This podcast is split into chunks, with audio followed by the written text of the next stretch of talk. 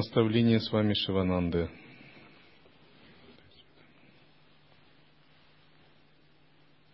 Многие люди привязываются к своей работе. Они находят ее интересной для себя. Другая работа им не нравится.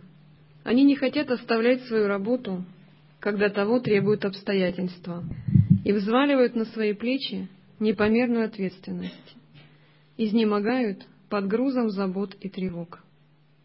Это не имеет ничего общего с йогой, поскольку здесь присутствует привязанность к работе, вызванная качеством раджаса. Отсюда страдания. Лучший практикующий – это тот, кто не привязан, не имеет личных предпочтений в служении –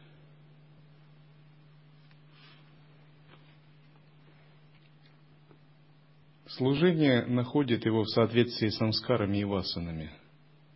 Но сам он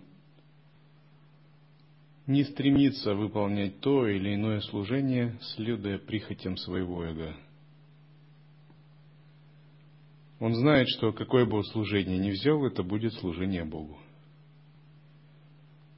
И он действует не исходя из эго, а исходя из более высоких интересов – интересов служения другим, служения дхарме, служения санге.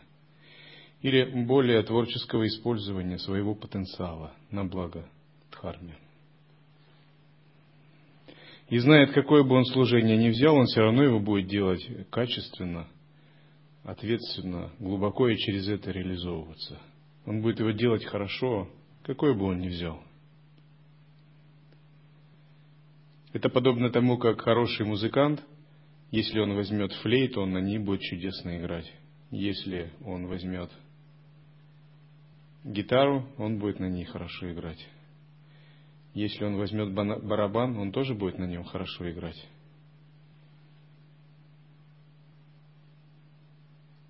Предпочтение в действиях, в занятиях возникает из-за обусловленности васанами и самскарами – Но такой подход, он пресекает такую обусловленность. Можно сформировать любую васану, самскару, а можно ее освободить.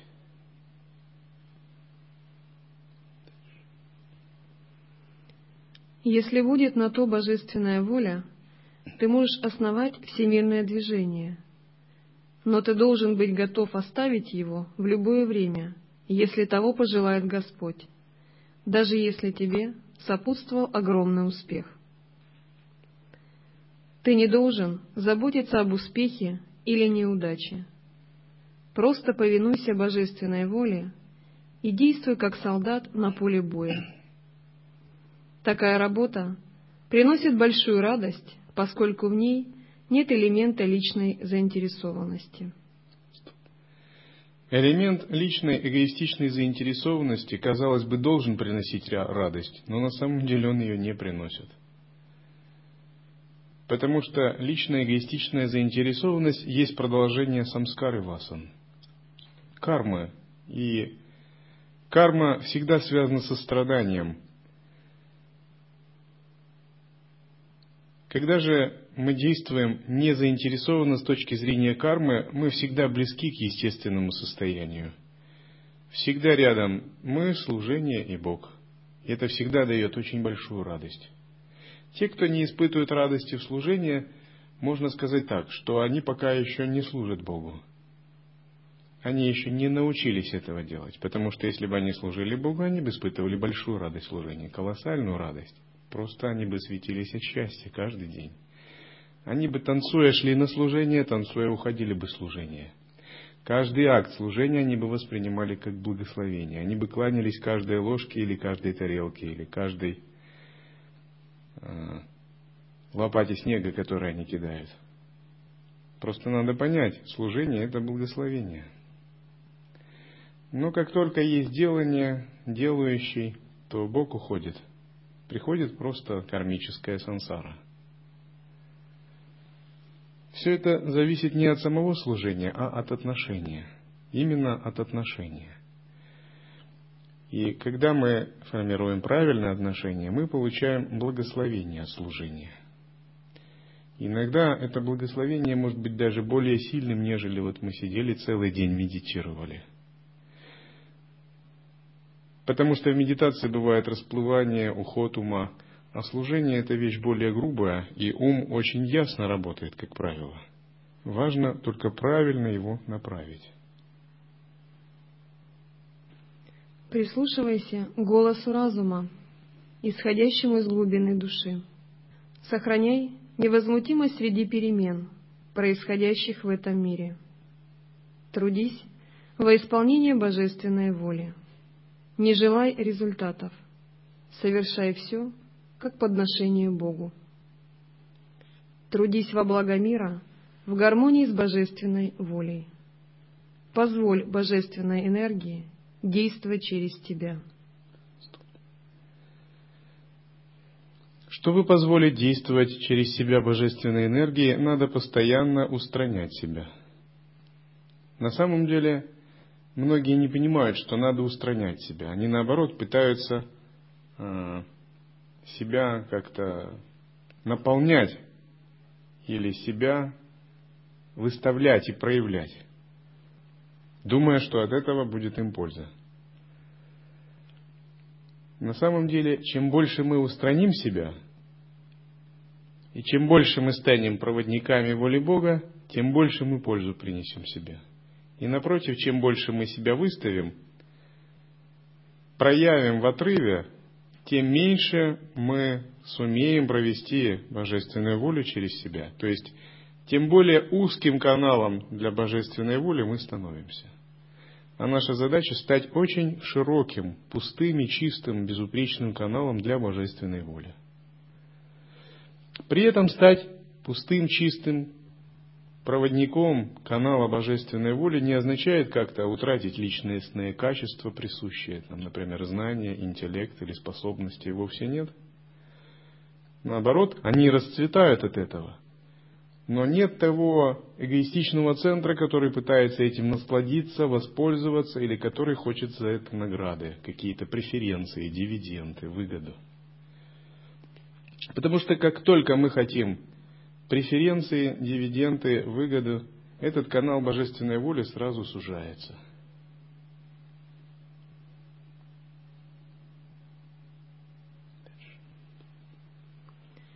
Как только в дело начнет вмешиваться твое эго, свободный поток божественной энергии тут же остановится. Сделай свои индрии совершенным инструментом в его лиле. Бывало, многие люди приступались к великим энтузиазмам к служению. Они загорались самыми грандиозными идеями, проектами, вдохновлялись или еще каким-либо. И вначале у них все шло хорошо, словно они были ведомы божественной волей. Но затем у них началась, начиналась оценочная работа, вклинивался элемент эго, и они начинали думать, как привнести что-то, или они начинали думать, как получить пользу, и внезапно вот этот весь поток благословений начинал иссякать. Это как будто Бог говорит, а, ну раз ты решил как бы уже получать за меня наслаждение и получать за меня плоды и пользоваться ими, ну давай, действуй сам тогда. Хочешь, действуй. Я не против.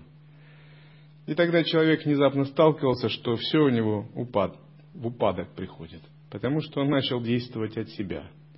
И эта история, эта позиция, ситуация очень хорошо описана в йога Васиштхе, там, где речь идет о царе демонов, который создал трех своих иллюзорных проекций. Абхасе, Кате и Виласе. И о трех других демонах. И сначала царь демонов создал три иллюзорных тела, и он заставил их сражаться с богами. И поскольку у них не было эго, они были ведомы прямо божественной волей, они сражались отчаянно, не знали страха смерти, не знали усталости, сомнений, нерешительности и всегда теснили богов. Но через некоторое время у них появилось ложное самосознание, зародилось эго, оценочная деятельность. Они начали бояться смерти, они начали ценить выгоду, они потеряли чувство риска, начали страшиться опасности. Они э, начали думать о том, что будет с ними, если они потерпят неудачу, сомневаться начали. И как только начали сомневаться, действовать от эго, боги начали их теснить и затем разбили. Так что им пришлось просить политического убежища э, в мире нагов. А затем их однажды посетил Ямараджа в облике простого существа, и они его не узнали и не оказали ему почтения. За это они были прокляты Ямараджа и сосланы еще и в ад. Хорошо прожарившись в адских измерениях, они затем переродились в виде трех рыб в пруду. Это история трех иллюзорных проекций демонов, которые были созданы царем демонов для сражения – и когда он проанализировал, почему так произошло, он увидел, что на какой-то стадии у них зародилось эго, они перестали быть проводниками вот этой его пхавы. И он создал трех других иллюзорных демонов, своих иллюзорных проекций. Но он предусмотрел уже, и он научил их, как бы вставил в них такую программу, он им дал волю, разум, искусственный интеллект, но он вставил в них как бы такую программу, которая, как только эго у них начинало зарождаться, цепляние, привязанность, все это они останавливались и не занимались самоисследованием, и все это уходило. И когда он создал этих новых демонов, без эго, они снова начали побеждать богов. Потому что они действовали бесстрашно, без цепляний, с огромной верой, и у них не было ложного самосознания – только сам Вишну смог их победить. Самому Вишну пришлось с ними сразиться и одолеть, потому что они были непобедимы, боги все были теснимы, они взмолились богам, высшим богам, чтобы их освободили от этих трех ужасных демонов. Они говорили, их никто не может победить, у них нет страха, нет глупости, нет цепляний, они бессмертны, у них нет эго.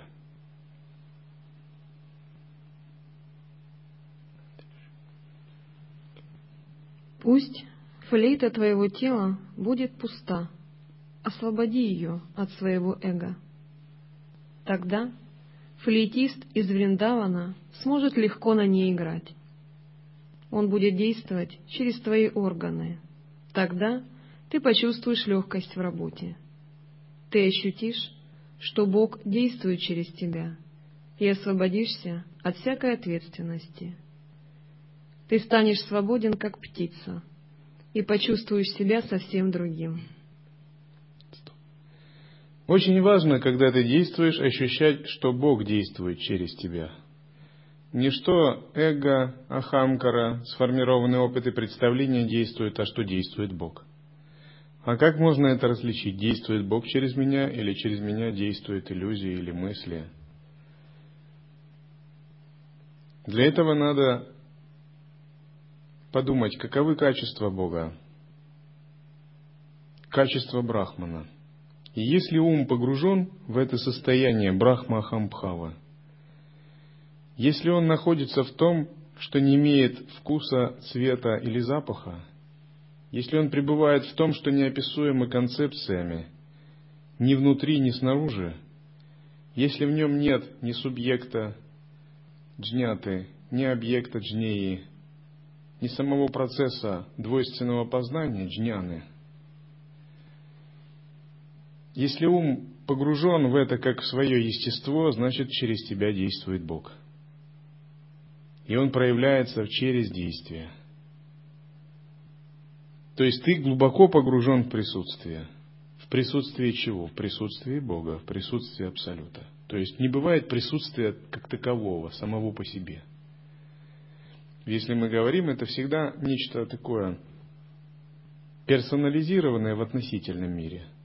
Таким же образом в учении лая-йоги не бывает присутствия просто так. Если присутствие, это значит присутствие абсолюта. И нельзя говорить, я нахожусь в присутствии вот просто так. А в чьем присутствии? В присутствии абсолюта, только абсолюта. Это истинное присутствие. А если присутствия абсолюта нет – это псевдоприсутствие, то есть его симулякр какой-то, суррогат. Либо ты в присутствии Бога, либо ты не в присутствии вообще. Ну, присутствие мыслей, эго, какой-то формы ясности, Но это нельзя назвать сахаджа татвой, подлинным присутствием. Потому что подлинное присутствие – это присутствие Абсолюта всегда. И вот когда ты действуешь в присутствии Абсолюта, вот тогда через тебя действует Бог. Если же ум направлен на мысли о трех временах, на какие-то цепляния и привязанности, схвачен оценочным суждением, развлечением, ясностью, ты, конечно, не в присутствии Бога делаешь. И тогда ты делаешь настолько, насколько карма позволяет. Карма позволит, будешь делать, не позволит, ничего не сделаешь. Тот, кто действует в присутствии Бога, для него нет такого слова «не могу». Нет просто. Нет слова «не умею». Он думает, да как я не могу, я в присутствии Бога делаю. Бог через меня все, что хочешь, сделает. А как только присутствие Бога утрачивается, человек действует согласно карме – Тогда он думает, не могу, не, не умею, не получится. Он испытывает страхи, опасения, э, он цепляется за результат, очень неуверенно себя чувствует. Когда же действуешь в присутствии Бога, ты можешь свернуть горы и не удивишься даже этому, никаких проблем нет. Что для Бога твое маленькое служение? Ты отдаешь, и мистическим образом все ситуации реализовываются –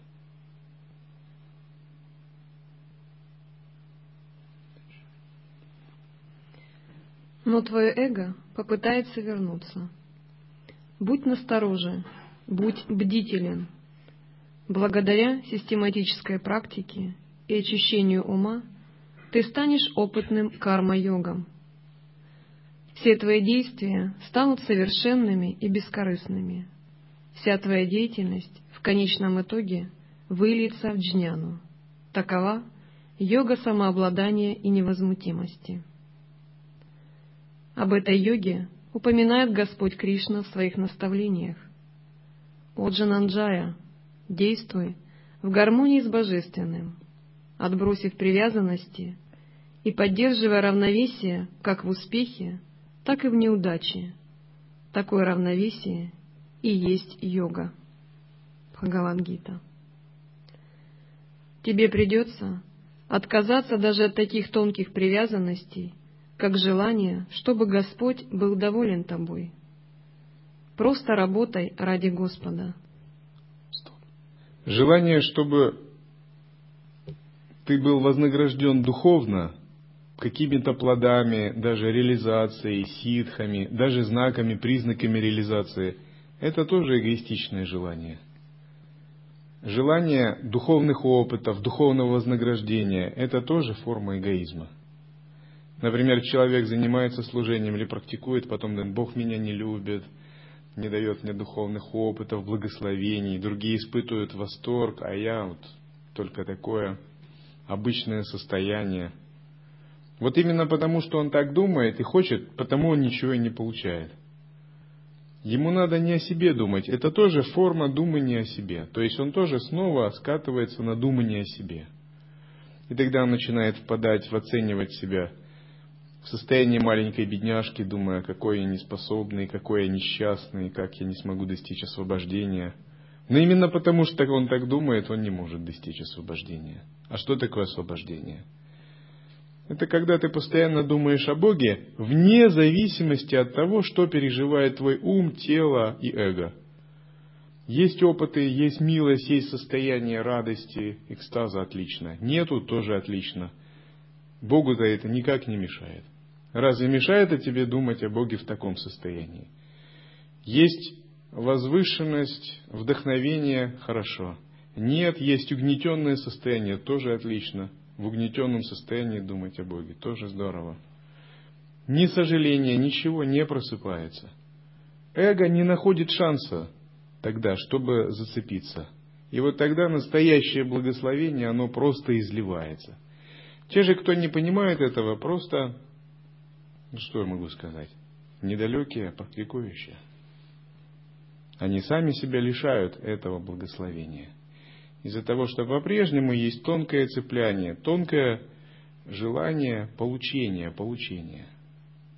А если ты хочешь стать проводником Бога, тебе надо ему все отдать и на него только положиться. А если ты положился на него, чего ты еще хочешь? Чего еще ты хочешь? Ты все отдал, ты ему положился, ты полностью предан, ты у него на ладони уже. Что еще надо? Вот уже все есть. Но эго, оно не верит и снова начинает сомневаться. Я отдался, но результатов нет. Романа Махариша говорил, а вы, значит, не отдались так, как вы исповедуете. Вот тот момент, когда ты произнес «я отдался», все, ты должен замолчать уже. Никаких проблем нет. Ты должен просто жить, танцевать в экстазе. И даже не важно, э, страдания тоже форма экстаза. Для Бога это все различные формы игры и экстаза. И здесь надо просто обладать верой и по-настоящему выполнять отдачу. Как только начнешь позволять этому сомнению вползать, все заново, все теряется.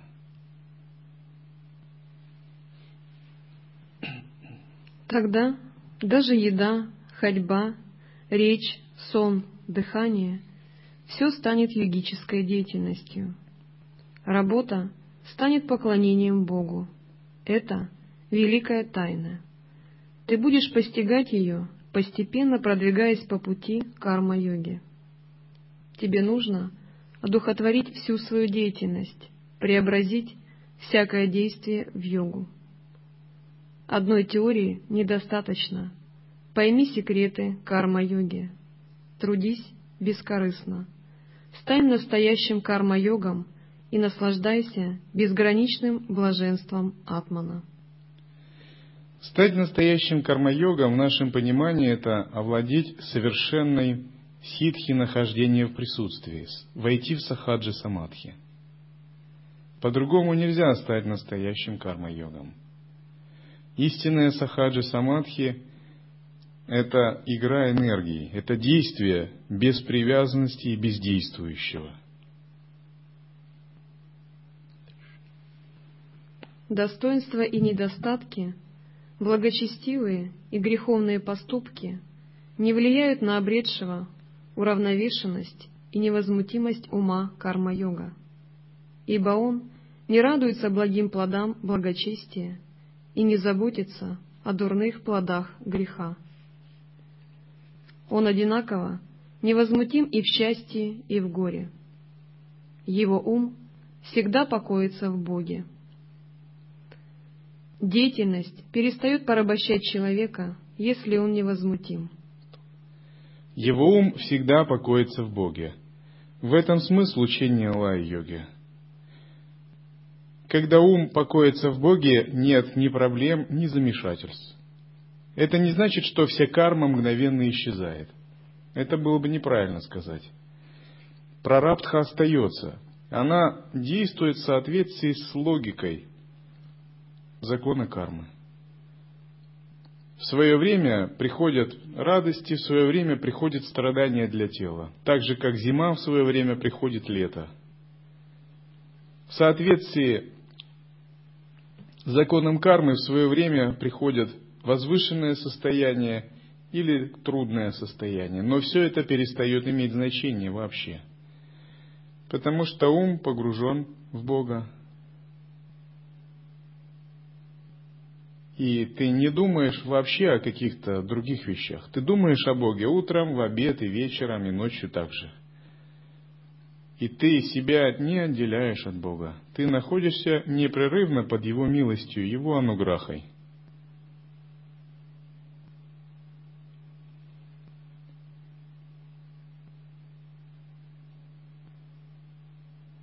Деятельность перестает порабощать, когда ты постоянно думаешь о Боге. Один практикующий в ретрите написал, я уже практикую 10 лет, и вот ни одного серьезного опыта самадхи нету. В йоге сновидений только несколько раз был осознан, наверное, никчемный практикующий и прочее. И вот возникает такое состояние самоуничижения, неверия в свои силы. Я ему сказал так, ты слишком много о себе думаешь ты снова начинаешь пережевывать свои собственные качества и проблемы. Ты очень зациклен на этом. Если бы ты думал о Боге и не думал о своих проблемах, ты бы находился уже давно под большим благословением. Тебе надо принять раз и навсегда решение. Неважно от твоих успехов, опытов и переживаний, ты будешь думать не о себе, а будешь думать о Боге. Следует просто больше думать о Дататрее, о прибежище, о гуру-йоге, об абсолюте, о высшем Я. Просто об этом больше думать. Думать настолько больше, чтобы думать о себе не осталось времени. И когда о себе не остается времени думать, какая разница, что именно ты сам испытываешь? Потому что твой ум настолько заполнен мыслями о Боге, что на остальное просто не остается времени. Брахма Ахамбхава просто вливается и вливается в тебя, и ты получаешь благословение за благословением. Где же здесь страдание, где цепляние, где замешательство? Карма-йог ни к чему не испытывает привязанности. Он очистил свой ум неустанным, бескорыстным служением. Он перестал считать себя тем, кто действует, и полагать, что его тело является орудием Бога. Карма-йог относит все свои поступки насчет божественного деятеля, находящегося внутри. Тот, кто утвердился в йоге невозмутимости, становится опытным карма-йогом. Именно поэтому Господь Кришна говорит, соединенный с чистым разумом, человек отказывается как от хороших, так и от плохих поступков. Поэтому будь привержен йоге, которая есть искусство деятельности. Бхагавадгита. Те, которые действуют становятся проводником божественной воли, они становятся очень творческими личностями, очень эффективными, неординарными. Они могут добиваться того, чего задумали, но при этом у них нет желания этого добиваться, никаких, никаких цепляний и привязанностей. Это только форма служения, форма служения. Тот, кто является проводником божественной моли, может сделать один, чего не могут сделать двести тысяч – Потому что у него есть вера в те санкальпы, которые он изъявляет, и эти санкальпы материализовываются. Тот же, кто действует без божественной воли, всегда ограничен собственным потенциалом эго.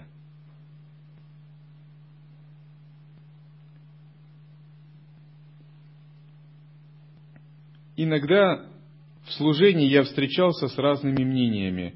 Одни люди говорили так, это невозможно, это не получится. Да что вы, это вообще невозможно. Я думал, говорите, говорите. Если я проводник божественной воли, как это может быть невозможно? Что может быть невозможно для Бога? Все может быть возможно. Абсолютно все. Просто надо служить и проводить ее, вот и все. И вот те, кто по-настоящему служит божественной воле, они знают этот секрет. Они знают, что слово невозможно не бывает. Бывает суженный ум, ограниченная ахамкара. И бывает схваченность цеплянием за карму. Вот что бывает. То есть бывает только ограниченное кармическое видение – если будет сильная божественная воля и божественная вера, второе солнце может на небе появиться, а не только решены какие-то локальные задачи. И вот подход ума, подход эго – это всегда ограниченный подход. Подход божественной воли – это всегда трансцендентальный, творческий подход. И вот с ним можно сделать все, что угодно. С таким подходом Брахма творил Вселенную – когда Брахма впервые появился, он был в замешательстве. И он не знал, с чего начать и чего ему делать. Тогда в своем сердце он обратился к своему отцу Вишну, который олицетворял Парабрахмана. И Вишну дал ему вдохновение, и он сказал «тапа» – два слова, то есть «выполняй тапас». Тапас – служение мне по сотворению Вселенной. Только тогда у Брахмы начало получаться творение Вселенной. Карма-йог, обладающий уравновешенным умом, отрекается от плодов своих деяний. Отрекаться от плодов своих деяний значит не желать лично для себя, не желать ничего вообще. Вот если вы желаете получить милость Бога, в эгоистичном плане вы не должны желать для себя чего-то вообще. Возврата заслуг, благодарности, еще чего-либо.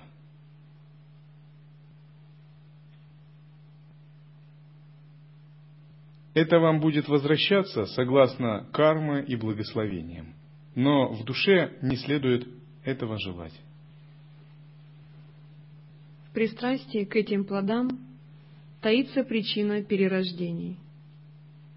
Карма-йог, вся деятельность которого совершается для Господа во исполнении Его воли и без желания результатов, обретает просветление. Он сбрасывает с себя путы сансары, обретает знания о Брахмане и благодаря Брахмаджняне достигает освобождения или мокши. Иногда практикующие начинают воспринимать ум, слишком дхарму умственно.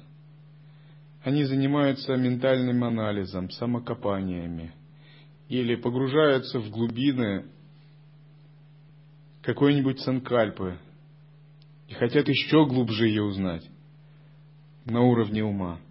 Но им можно сказать, просто делай служение, делай хорошо свое служение и радуйся день ото дня – и изучай дхарму.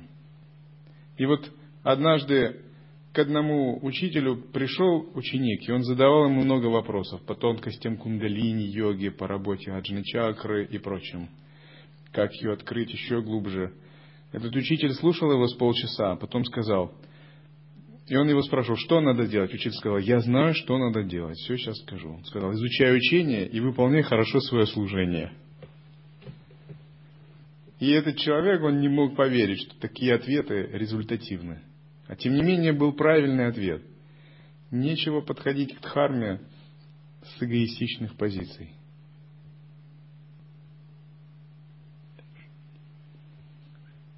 Мудрецы, соединенные с чистым разумом, отрекаются от плодов деяний и освобожденные от уз перерождения достигают обители блаженства. Бхагавадгита.